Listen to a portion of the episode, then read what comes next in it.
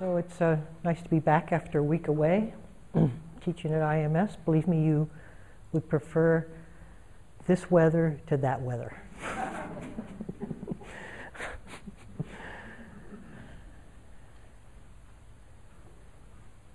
so we're um, continuing the exploration of the third foundation of the Satipatthana Sutta, and what we have been doing so far is looking at states of mind that have the compelling, uh, the compelling conditioning to divide us out, to separate us, to create a division, a schism between, between ourselves. And it's important for us to uh, understand that at the basis of what we are speaking about, the mind is a single thing. It's a, it's a whole. It's only when one image is pitted against an idea or, a, or an experience that uh, there's the a sense that two things are arising myself and the experience I'm having. And so we're looking at ways that uh, very difficult and compelling states of mind create a sense of that division, that divisiveness. And so tonight I want to talk about division through doubt. Through doubt. And we've looked at several states of mind. We've looked at uh, desire, and we've looked at aversion, we've looked at fear. We will look at doubt tonight, and we'll look at a few other states of mind as the third foundation is explored. Uh, one is that you're not going to feel completely satisfied after a couple of weeks on a subject and what I would suggest is to go to either our website or another website if you need more information on a particular state of mind and stay with it uh, until it feels like you've reached the satiation point and understand basically what the message is and how to work with that state. So we're just touching in on different states now, and perhaps, well, at another time we will explore each of these states but not in this series.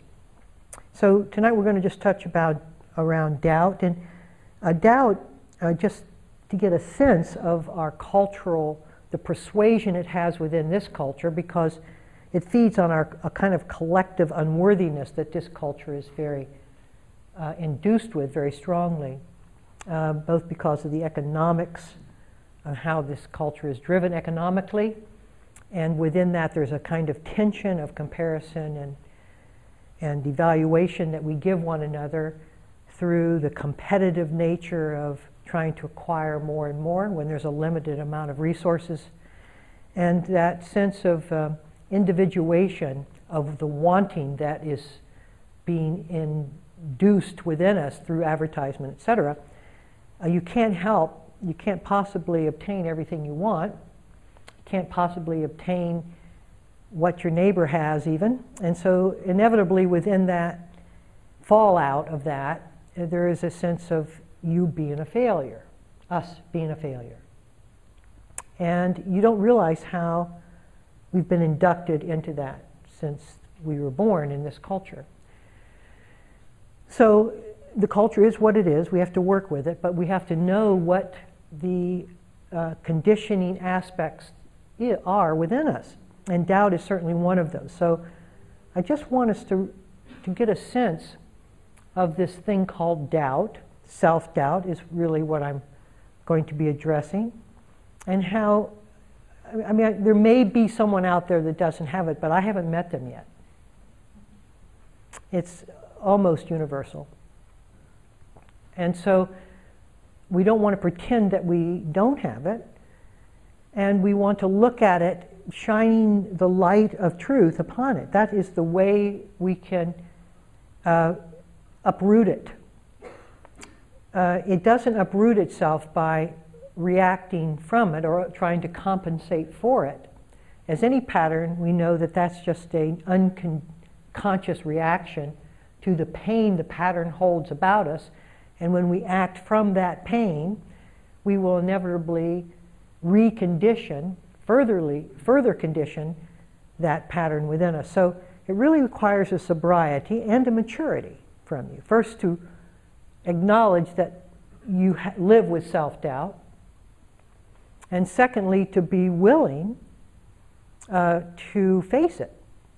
So, those are not two small provisions, those are not two small, uh, those are major uh, maturity uh, major thresholds that we reach upon maturity that we even want to acknowledge that we have it, and secondly, that we want to see it for what it is. Now, as we go through this, uh, you, you, see the other other limitation of this culture, and I'm not trashing this culture. All cultures have limitations, but it's important for us to know what those limitations are, not to pretend like we, you know, are the best culture and all this kind of patriotic fervor doesn't help us.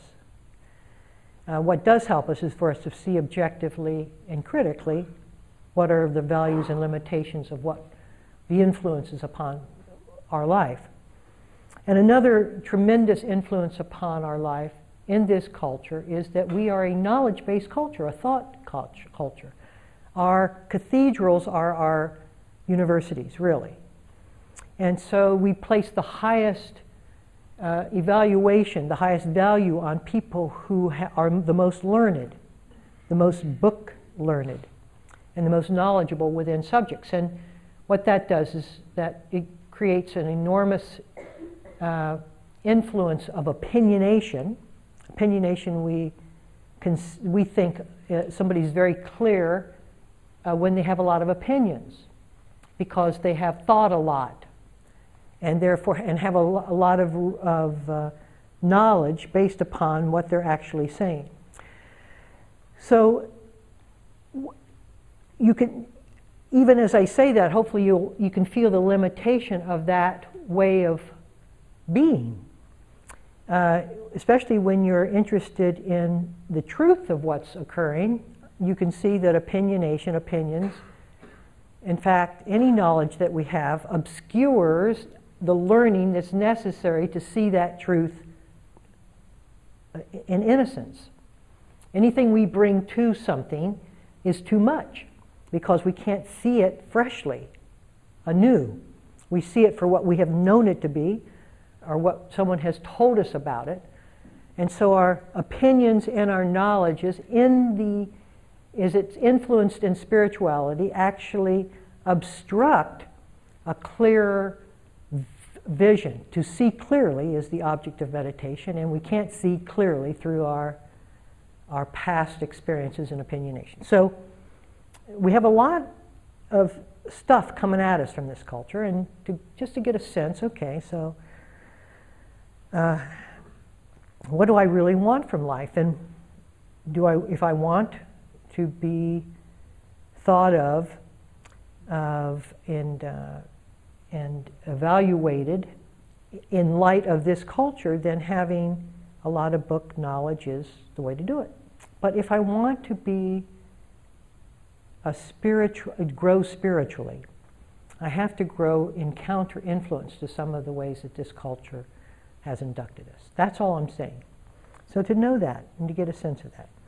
So uh, as we have gone through each of these uh, foundations of mindfulness, each of these foundations give you a different aspect of the self to understand so that we begin to explore and, uh, and penetrate this seemingly uh, opaque thing called the self.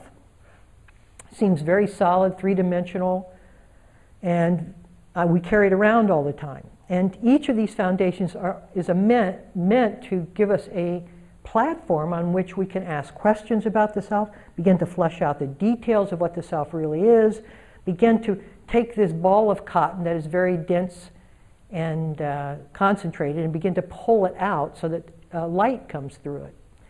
And none of us, uh, I'm not expecting many of us, perhaps some, to have a full range of understanding of what the self is, but just getting a feeling of how it lands and what it does and how it compels and how it what its strategies are, et cetera, et cetera, you begin to just getting a feeling for it is sufficient and it will have its own uh, influence upon how the cell forms in, in the future. But if we're going to just be compelled by the influences of our culture, you're going to find that the self doesn't flush itself out. You aren't going to be wanting to see it. In fact, it's going to be much more dense and condensed uh, through the influences of the culture because the culture works towards individuation, not towards understanding that sense of separation. And so that's, uh, that's why it's so important to take these major conditioning patterns like doubt and begin to really explore them with a maturity and a willingness that requires a direct knowledge, not a learned knowledge. A direct knowledge is that knowledge that only comes when we are willing to see, in light of our own truth, what something is in this moment, not listen to someone else and apply their truth to our situation. That re- keeps us unconscious and within ignorance and does nothing for our ability to be free of this pattern. We have to see the pattern for ourselves directly and from a fresh and new perspective. Now, when we're looking at a sense of doubt, I would just like to spend a, a few minutes here speaking about how doubt creates a sense of division in the mind. I mean, what happens there when doubt arises that all of a sudden we're thrown back upon the stabbing pain of our inadequacy or unworthiness and very much lost in the suffering of our history uh, and what happens during that. And I, I think it's real important, especially in this series, is to really see how these things it's not all of a sudden that I've just uh, hold the assumption that I'm I am a failure, or whatever expression or wording the doubt uses, but that this had a sequence to it, a sequence, a conditioned influence. And the first is that at some point, uh, when there's a moment of being challenged, uh, such as a moment in which you don't know something, there's a feeling associated with that. So we go back to the second foundation, and you begin to sense that the second foundation precedes the elaboration of the third foundation, the elaboration of mind. So that sense of feeling, uh, of just being challenged, of being, uh, of all of a sudden, almost immediately comes in a barrage of history about how we are within a challenged situation. And often you will find that you will forget all of the successes you've had in the challenging situation and remember the painful components. So, mostly what we pull out from that historical file cabinet of all the challenges we faced. Remember, we have a billion neurons firing simultaneously here. This is a computer system that has the speed of the of light, really. And so it's coming in terms of images, carrying images in flashes very, very quickly, bringing forth a, and each of those flashes having a feeling tone associated with them, all being composed into a central feeling tone that weighs in with uh, a, what happens. What happens? How's it weigh in? An energetic pullback a fear of being oneself. Suddenly, it crystallizes all out, all of these flashes of images from neurons firing, and the sense of challenge before us, which is the experience at hand, there is a fear of being oneself within this situation. And that fear of being oneself is it, you, you feel an energetic pullback uh, of, of a, just it's just like, oh God, I can't do this. And then uh, we will have often have a defense against that assumption. We have that assumption, but then we will try to defend that assumption. That assumption being so painful that I can't do this, I will explore what those next strategies are a little later, but there often is a defense to that pain and then an acting out in one way or another in regards to that pain. And uh, so we get stuck between the sense of oneself as I can't, I can't, and the continuation of the desire to do. Because if you take like spiritual work, you, I mean, if you want to take, take the most difficult thing you ever have to do in your life, that's spiritual work. There's no, nothing you could ever do that would be more uh, difficult than this because you're t- turning your life completely 180 degrees around. All the things you've learned, you, re- you unlearn. So it's completely walking backward in, in our terms of influence. And therefore, even being able to condition attention to our breath, you know, the, you take the hardest things that we face, what do you think is going to rise there? Oh, I can do this. Uh, you know, no, not likely, not if you've been conditioned to think that you can't. You're going, what's going to rise is, I can't do this. And so, within that moment of being stuck between I can't, and yet there's a continuation probably of, of an urge or, a, or a just the urge or compelling uh, sense that I, I want to do it, but I can't do it. So when we're locked in between those two, we, we become half hearted. Now, spontaneity requires full heartedness. That's the definition of spontaneity, is that there's no abbreviation, there's no there's, there's no fraction of you that's separated from the energy of spontaneity. Energy of spontaneity, by definition, requires 100% energy. So, this half heartedness is already a divi- division within ourselves spiritually. And we think, we kind of, we, we work it kind of strangely. We say, well, maybe I'll try, I'll give it a noble effort but in our minds, we don't really believe we can do it. So we're held within a kind of sense that we can't do it, but we also want to try, so we try half heartedly. We sit and kind of let our mind just kind of. We don't really bring the focused energy we need to break through the trance of the, our thinking. We just sit. I mean, we may sit very, very well so that somebody who's sitting behind us says, oh, that's a Buddha inside we're a schmuck. and we just feel that way. We just we don't know what to do about it, you know, and we don't know we, we're afraid to try harder because what if we tried and then did fail? It would just convince us once more that we were what we thought we were, which was a failure. So it's better not to try, and then we can always say, well, I didn't give it my full effort. That's why I failed.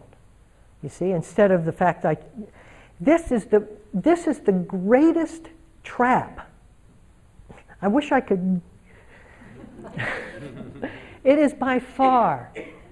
And this tradition compromises us in terms of how it brings, how it talks about this tradition in t- terms of lifetimes and all of that, because we say, well, I'm, no, I'm not, I'm, I can't do it now, but if I have lifetimes, maybe some lifetime I will. So I'll just keep kind of adapting to the foreverness of my lifetimes, and maybe along something will come along and convince me, or somehow I will fall down into freedom.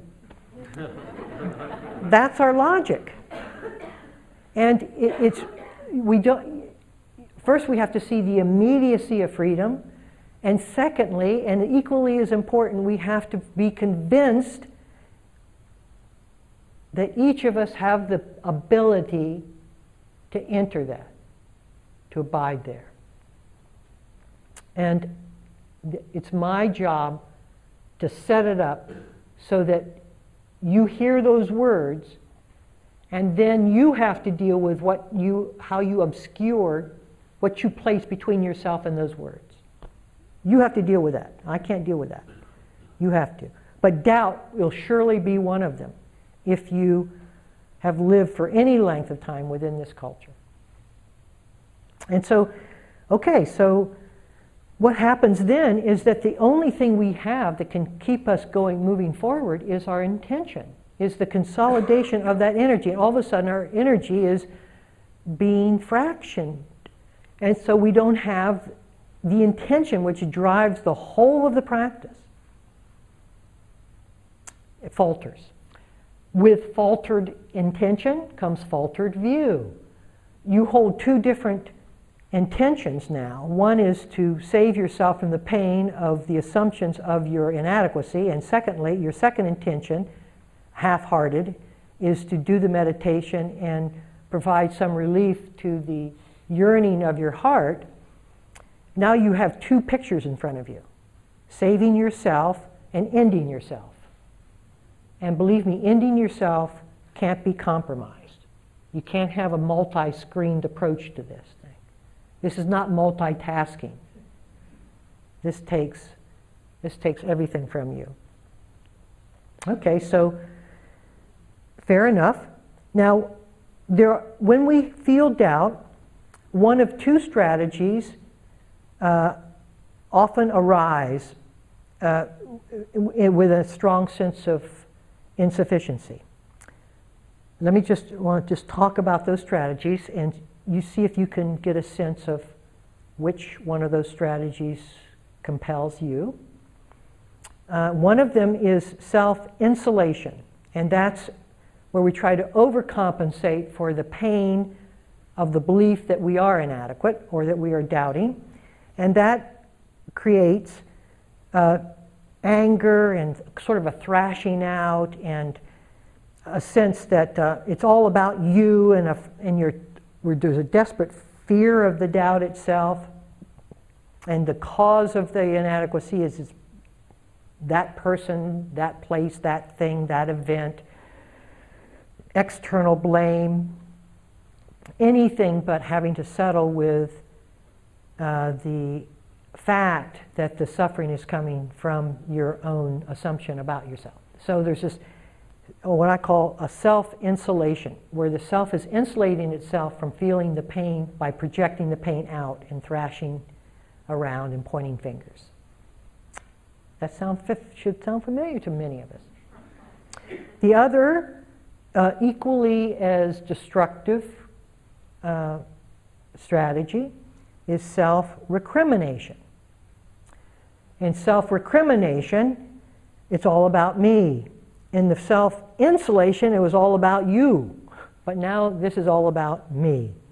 And it, um, it, it feels like a crushing sense of self failure. And many of us have that.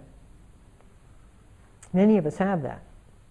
And you can live your whole life with that very, egoically, you will be very, your separation will be maintained, and you'll just be miserable in maintaining it.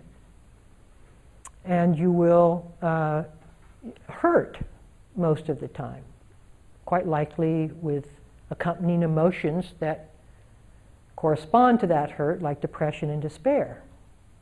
And so, this sense of doubt, we can see it, it may well have been driving us attitudinally for our entire life. We don't really know how to get, get in there on it. We go to therapists, but oftentimes our relationship with a therapist is that, my God, there's somebody that's just willing to look at me.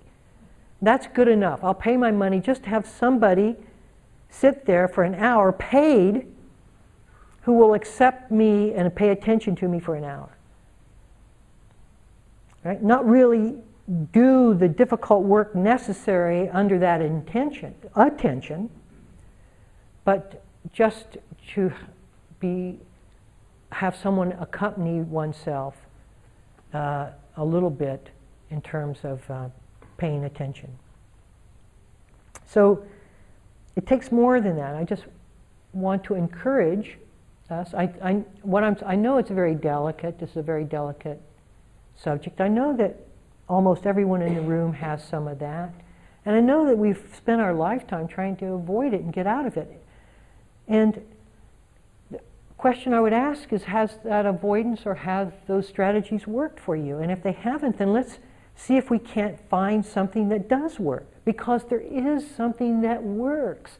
I wouldn't stand here and be saying this if I was just going to lead you like the Pied Piper into some kind of further difficulty and onslaught and further conditioning. I have no interest in creating more pain for you, but there is a way out.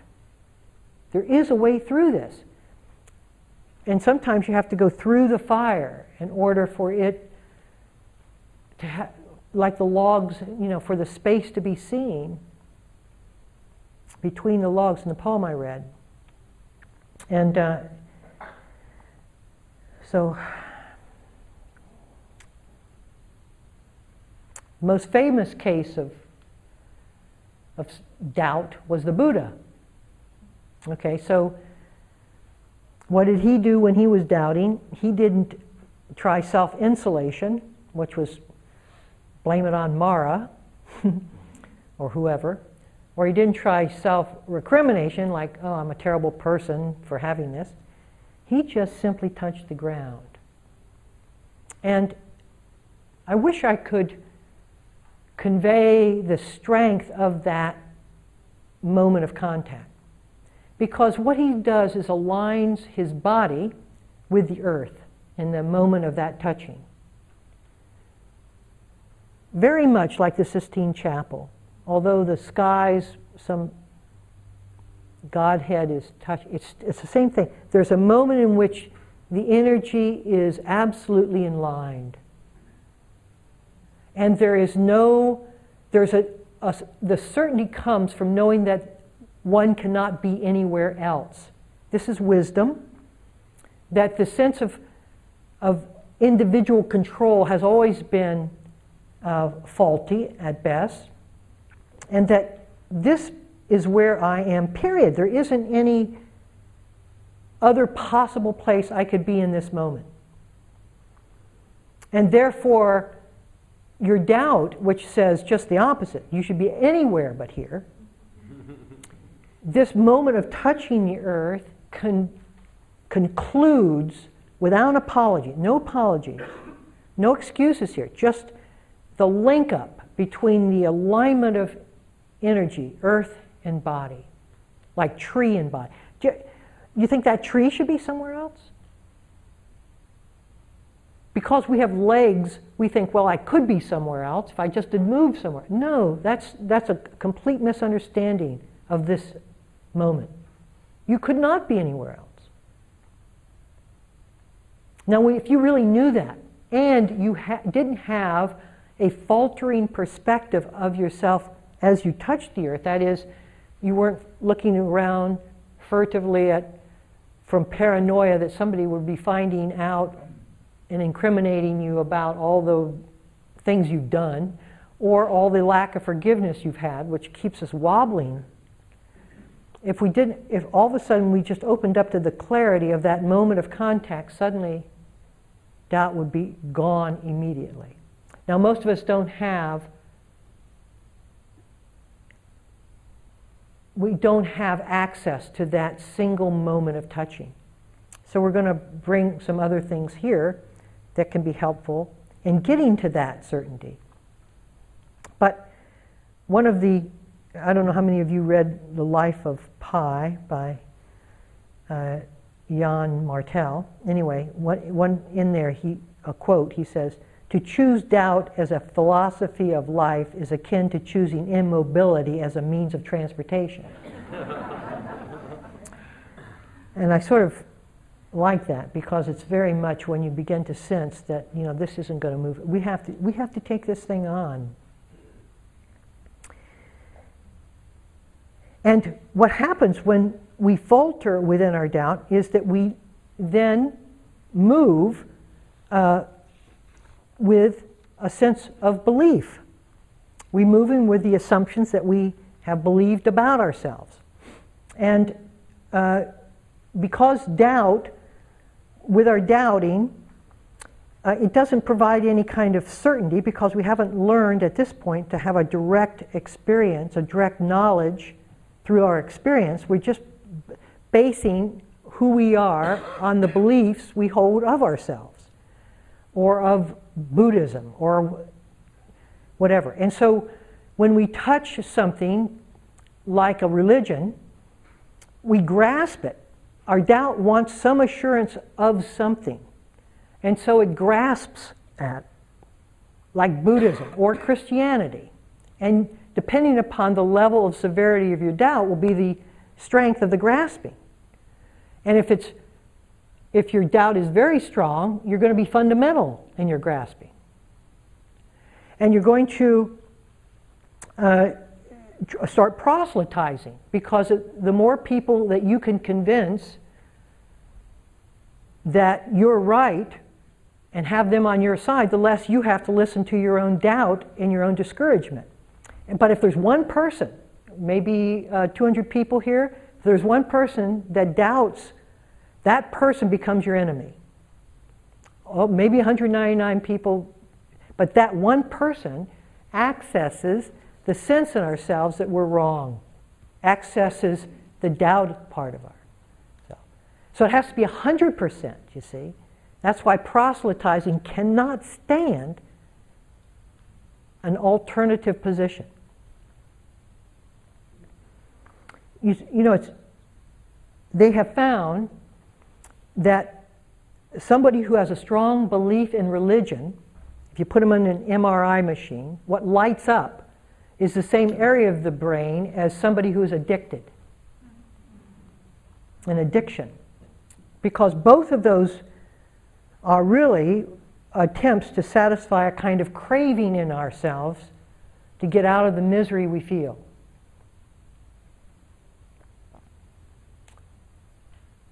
So Buddhism isn't about that.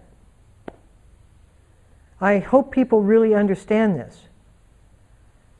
It's really not about that. If we're coming to Buddhism because we think it can somehow provide us uh, some sort of, of, um, of, of belief system that will allow us to be safe from the pain we feel. Well, it's not that at all. We come here to see whether the Buddha's words are true. I don't know until I go in there and look for, from my own experience to see whether they are true. We're not forming a new belief system so that we can go out and proselytize Buddhism. That's why Buddhism, when it's really understood, is not even a religion at all. It's not a belief system. That's what probably brings most of you here, is the possibility of having the true light of your own understanding provide the guidance for the next step you need to take. In fact, when I'm in interviews, almost the, the only thing I really do in interviews is to steer the people back to what they already know, to, to steer them in their own intuitive direction. But the questions I get are often from a sense of self inadequacy. Should I do this or should I do that? As if, how would I know whether you should do this or no teacher, no one knows that. But inside oneself, one can begin to feel a sense of a direction as you explore the different motivating and inhibitors to the direction you would like to take, the fears that are back there that inhibit that energy from coming forward. As you begin to explore that, it becomes obvious what the next step needs to be. But whether we take it or not will be dependent upon how thoroughly we bring the light of our attention to bear upon the fear that we have in that instant. And doubting, the sense of self doubt masks, masks that knowing, that intuitive knowing.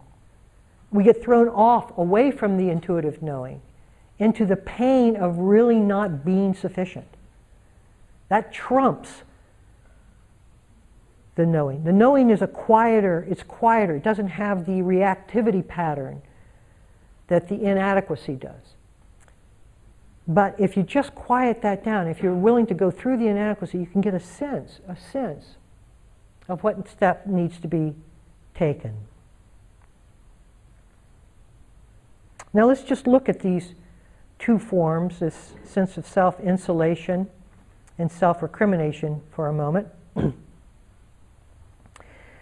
in self insulation, the anger and the, thresh, and the thrashing out, this thing, I can't do this, which is an unacceptable thought to have because it incriminates me. So instead of doing that, I insulate from uh, myself from that, and then I say, oh, this isn't worth doing. So instead of it turning in about me, I can just say that the method doesn't work. It's, this is all trash, or, and you can feel that uh, the task fail, having the task fail saves you. And it also leaves, of course, to a lot of judgment and uh, of other traditions, and just a, a very um, angry and bitter state in which it's not working for you because to, for it to work, see, it's so, to, for it to work, it has to show you what's driving your meditation. And what's driving your meditation is the doubt that you don't want to see, so it doesn't work.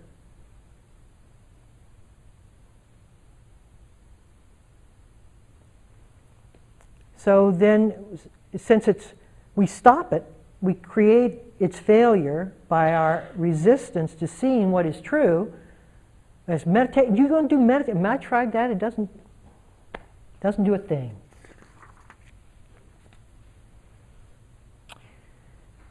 And because the other people in the group quite likely have the same level of maturity, and oftentimes, depending upon how the meditation is taught, there's a non escape clause within it. And there's a, there's a non escape clause in this one. You should be aware of that. The non escape clause is that when you have a doubt, see it as doubt. It's a doubt. It's one of the hindrances. Oh, this is a doubt. The point is that sometimes there's an intuitive sense that you shouldn't meditate or that you shouldn't be do, you should be doing a different practice or you should be doing a different strategy. That's an intuitive knowing that we have, but in order to keep you front and center within this method, we'll say, well, that's just a doubt. See it as a doubt and stay in this method. And well, that may not be. See, it's an it's you don't you can't get out of it. I've been in I've been when I was a monk. You know, I, I knew I was going to be a monk for only a limited amount of time. And so when it came time for me to leave being a monk, all the other monks who wanted also to leave but felt, you know, were too rigid in their psyche to allow that possibility, they said, Oh, you're just giving into doubt. How can you do that? How can you just live, go into doubt? You stay for a while and that doubt will disappear. And in myself, they could say that for as long as they wanted to, but in myself, I knew that it was the next step. I had satisfied that particular form of practice and that the next step laid outside of that.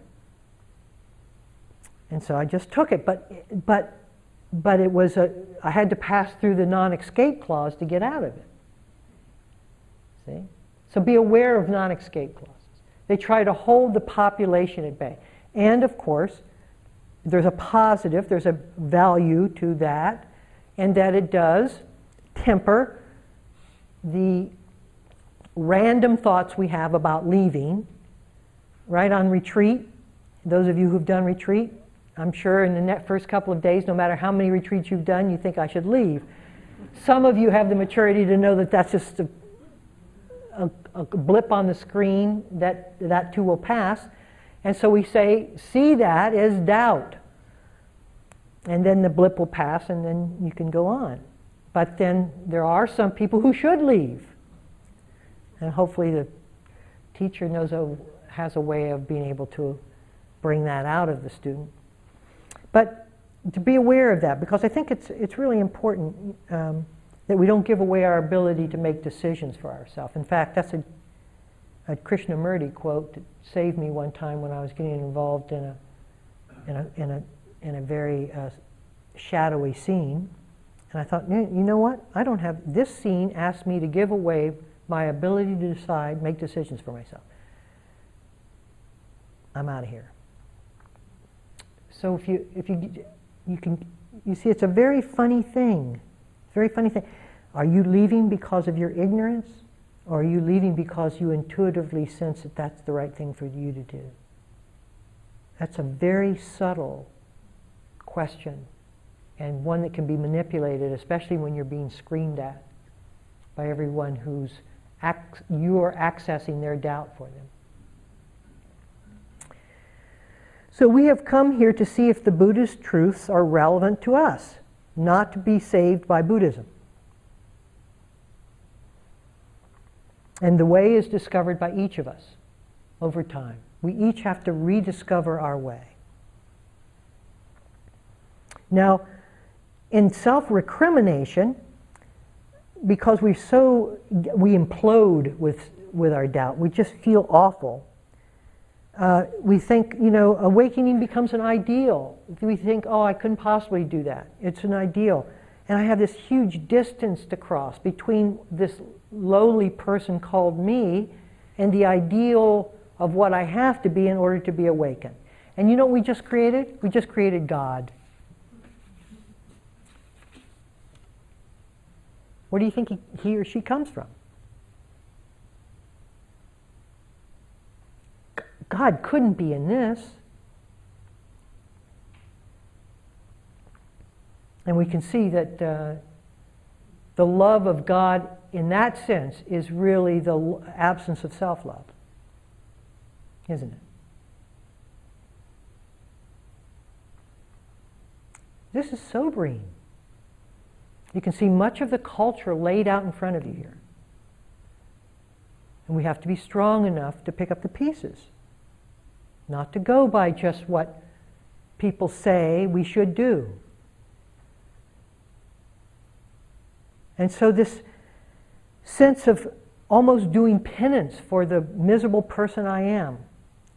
I have to work hard. I have to, this is, you know, it's got to be almost um, it's got to be so difficult that I can overcome the sense of my self loathing, that I can counterweight the loathing I have by the hard work I do. So we make spirituality not the simplest thing.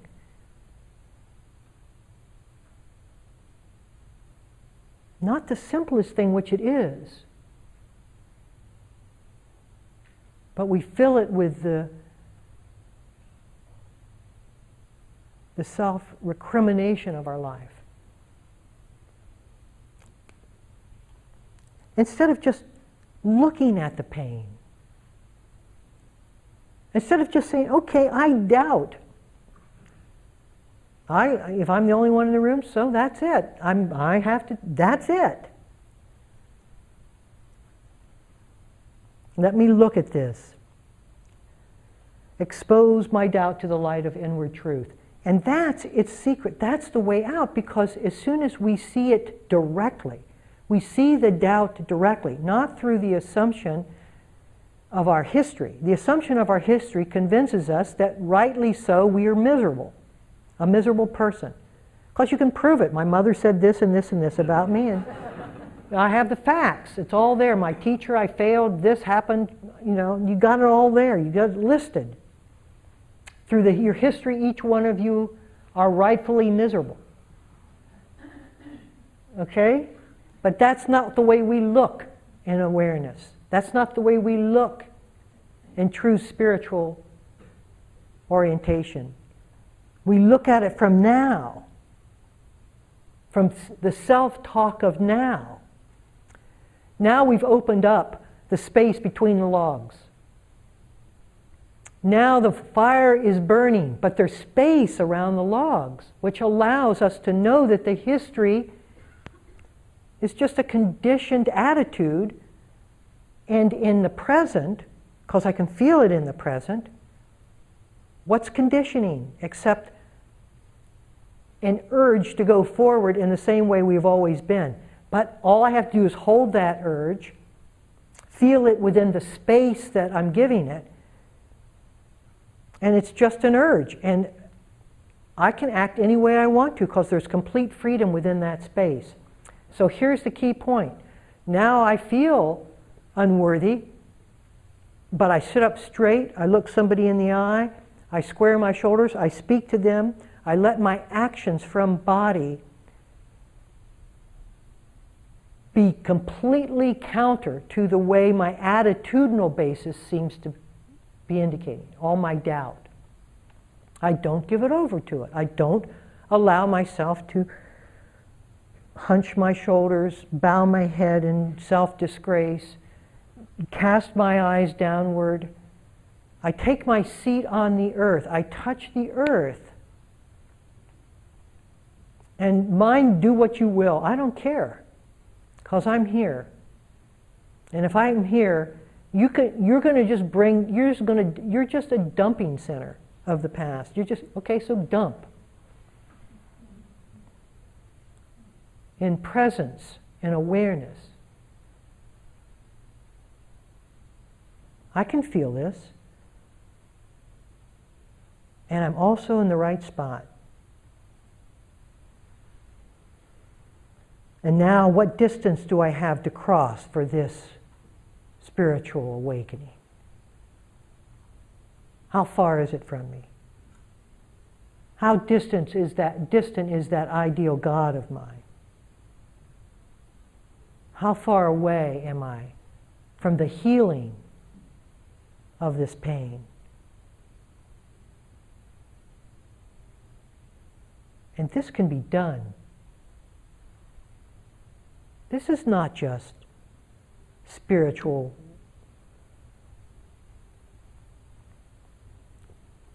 convenience, New Age speak, but we get our fingernails dirty in this stuff. We're like gardeners, right? You dig in the ground with your bare fingers. And you're pulling the weeds through the actual experience of life. Enough of this fiction of self, enough of this fiction of, the, of my assumptions about me. This is reality or it doesn't have anything to say with me, say to me at all.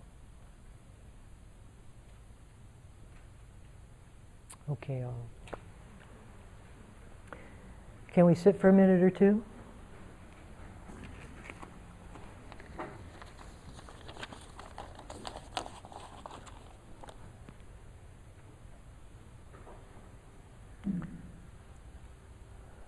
So, how do you sit? As an extension of the earth?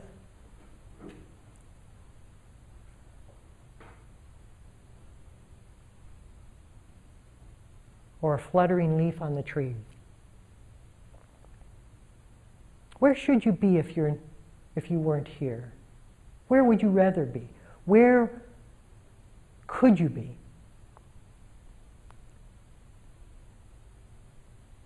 And where are you?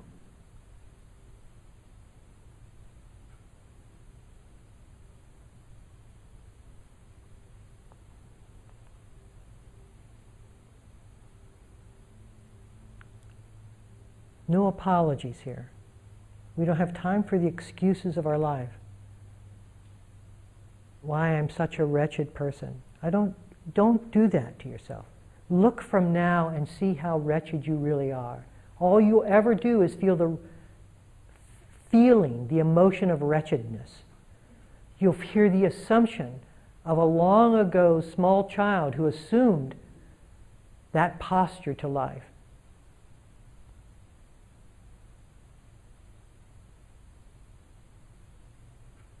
And it's over.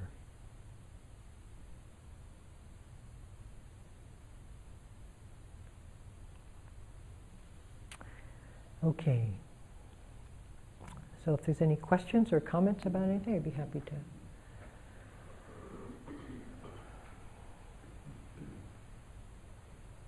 Yes. Maybe a combination of both. Uh, say again. Maybe a combination of both of those things. Say what you mean by a combination of both. Uh, a combination of both both types of fear. A fear, Both types of both types of doubt. I guess. the self recrimination and self. You have both two types going on. One. I'm, I'm asking. It, usually, no. If the defenses are set so that you do not want to feel the pain, if you want to insulate yourself from the pain, whenever the pain arises, you'll find a reason to, uh, to cast your blame externally, right? The other way if you're self recriminating and you feel pain, you'll find a way to blame yourself. It's poor me, it's me, oh, I did it again. It's, the, it's constant, living in a constant state of shame, a constant state of apology. It's always thinking that you have been the fault, even if, you know, two, if somebody runs into you and you're dead stop, it's your fault that the traffic accident occurred. There's always a turning there. You know, no matter, it, a neutral incident can never happen. It has to be your fault. And so you'll find that one predominates as a theme in your life? And so you, it doesn't matter whether you go outward or inward, it's just as treacherous in either way, and it's just a way that the ego is satisfying itself by through an image. The image of being, you know, always the uh, victim, you know, so that you're always thrashing out at, at what life is doing to you. You get angry, you get cynical, despairing, all of that. That's an image. Or the sense of I'm, I'm just, I just, you know, the shame of my life and how awful it's been, and uh, that's an image. Either way, the ego thrives. It doesn't care whether you feel good about yourself. It just wants you to feel yourself. So you're not going to satisfy this by changing your images. You're not going to satisfy this, although it can take off a lot of the boiling pot, by just beginning to like yourself. Liking yourself is another image. Liking yourself gets you to the place where you're even willing to look at yourself. That's the, that's, it gets you to the place where you're willing to look at yourself. Not liking yourself is so painful that you don't want any part of looking at yourself. That's why we encourage liking yourself. Not because it's spiritually better, but because you won't see anything when you don't look like yourself. You don't want to look. It feels better. I want to say that. So if you'd like to feel better, then like yourself. And I don't mean that, I mean it's better than not liking yourself in the sense that you'll, you'll be a better partner and all of that. But in terms of spirit, coming to the spiritual realization, what I'm really talking about is at the heart of this thing. One image, another image, it really, it's all the same. Hmm? Yes?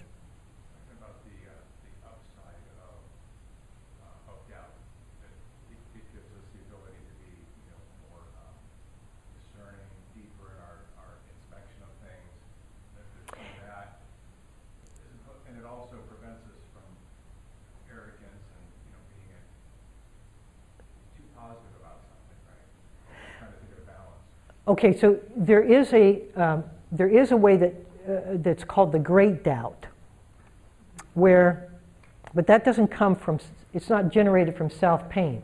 It comes when you're sufficiently mature that you can uh, ask questions about the conditioning you have and wonder whether it's true or not. Like uh, the question, Who am I?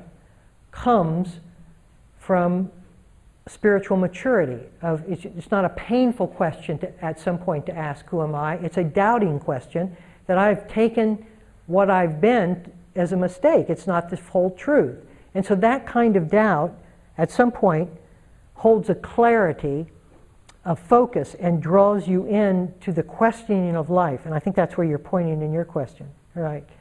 But that the, the difference is that it's not being it's not the motivation from that isn't a, is, isn't a poor image, and that's that's key. Yes, sir.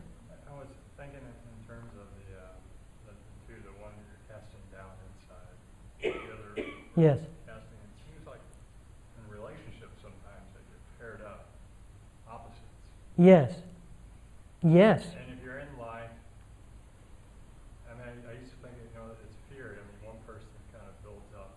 Yes. That's really the doubt, right? It can be. Um, uh, the question is that uh, this self insulation and self recrimination, oftentimes you find yourself coupled with the opposite for clear reasons that psychologically, you know, if I can dump on you, and you'll accept that dumping, the relationship works really well. Problem is when you no longer accept it, then I have to deal with, you see, it's usually the person who's at the end of the dumping that sets the limit and says, you know, I've had enough of this. The dumper, well, as long as you're accepting it, there's, why, why would I ever want to change? Because it, uh, it satisfies my need to get out of my own pain by you accepting the, being the cause of everything that's troubling to me. Isn't that interesting? And so I'm not saying that all relationships have that as the main fixture, but we do find that, uh, you know, we often find a, a compatibility within the alternative frames of strategies that we use. And just to look at that, and that's why I think couples in general, you know, especially as they're growing, go through enormous stretching themselves uh, because whatever it is that you've agreed of, on in your partnership uh, becomes exposed. Whatever those strategies, those imbalance, unbalanced strategies are, they'll become exposed at some point just in your desire to f- flush out all the painful areas. And that then challenges the uh, balance that the relationship has attained through uh, the um, difficult images that each person owns. Once those difficult images are perceived, then the ba- relationship is no longer in balance. And uh, then you have to find a new balance as the strategies are exposed. Yes? Yes. Yeah, thank you for, um, for saying that the spiritual work is, is the hardest work we'll ever do because it is and, and it's work and it's nice to know we're all in it together. But um, how do I continue to keep the work from not becoming a battle? Because sometimes I feel like it is the ego, I feel like the ego fights for me. And, and, and rather than wrestling myself back from it, um, I, I, I don't want to do that, but, but I want to do, it's, it's hard work. How do I, how, how When you say the ego fights for you, what do you mean by that? D- and don't put yourself out. Say I. Don't put say the ego does. Say I. I fight for um, lack of awareness. You fight for lack of awareness. You fight for lack of awareness. And lack of presence and lack of. You fight for it. The, um, I, I feel, I feel the energy moving up and I'm not grounded. I, I don't want this to be a fight. I understand that it's work. Yeah. Okay, so remember that the Buddha talked about this practice ending suffering. Okay. So anytime you're in a struggle, anytime you're framing what you're doing as being in a struggle, you really need to look at what you're really doing. Oftentimes we're making, uh, we're, we're at odds with the principle or direction that the practice is really meant to take. And we think we're going in a wise direction, but actually what we're doing is fostering further suffering, further tension within us. And there's nothing that's more true than that, than how we try to awaken ourselves. Because the tension of us trying to wake up is the attention of the unconscious, is the tension of the unconscious trying to be conscious. Now, how can the unconscious decide that it wants to be conscious until it makes itself conscious? You see, being mindful, when you are here, you are the embodiment of the unconscious, the sense of I, or you would know what you were. If you don't know what you are, then you can be assured that the sense of I is unconscious. Okay? That's the definition of what unconscious is. I don't know what it is. Or I'm, I'm assuming it's one thing, it's really another. So if you're assuming that you have an ego that's in place, then you're as yet unconscious to it. So how can the sense of unconsciousness effort its way towards conscious? It doesn't even know what it's doing. It doesn't know what direction it's taking. It doesn't even know what it means to be conscious because it's the embodiment of the unconscious. Okay, so then I, now I'm completely helpless. I don't know what to do. I just see that I've been spinning around, around, and around in this thing. So I listen to the instructions all over again. And I hear, relax. oh, I hear, I hear, release the tension. I hear non judgment. Lo and behold, the fundamentals of the practice, which I think many of us try to move, it's like I have the fundamentals down. What's the, what's the higher teaching? The higher teaching is to go back to the fundamentals. What's non judgment look like? What does relaxation look like? What does release of tension? What, why do we encourage this? It's because when you're in that state of tensionless living, there is awareness. When I'm in a state of tensionful uh, uh, living, trying to make myself aware, that's another tension on my tensions that I already have. And I, my awareness looks like a, looks like a pinhole that I'm, you know, I'm like uh, clawing at the pinhole to widen it, but it just, instead of this is, okay, let me just see here. Let's just do this together.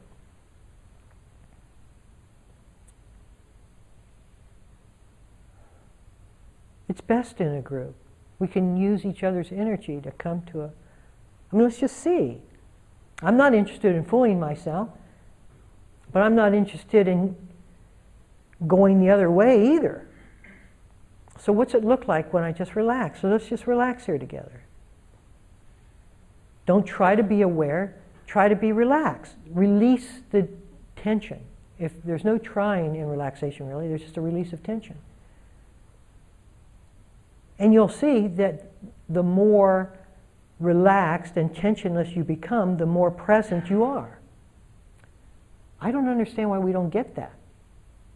Do you think that's some kind of magic trick? It's just a simple equation. Relaxation and the release of resistance, the more awareness. The more effort, the less awareness. I'm beginning to get this thing. So when you're like this, then what you need to do is move in the correct orientation, correct alignment, and move, and you'll move forward. You'll see it right in front of you. Thereby, it will be a direct experience of your own wakefulness.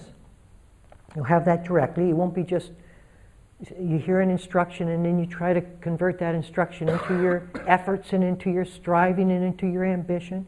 You, you hear it and you really take it in and you begin to see from your own experience what these instructions have to do about your experience as you're experiencing it. Okay, all. Thank you for your attention this evening. Thank you for listening. To learn how you can support the teachers and Dharma Seed, please visit dharmaseed.org slash donate.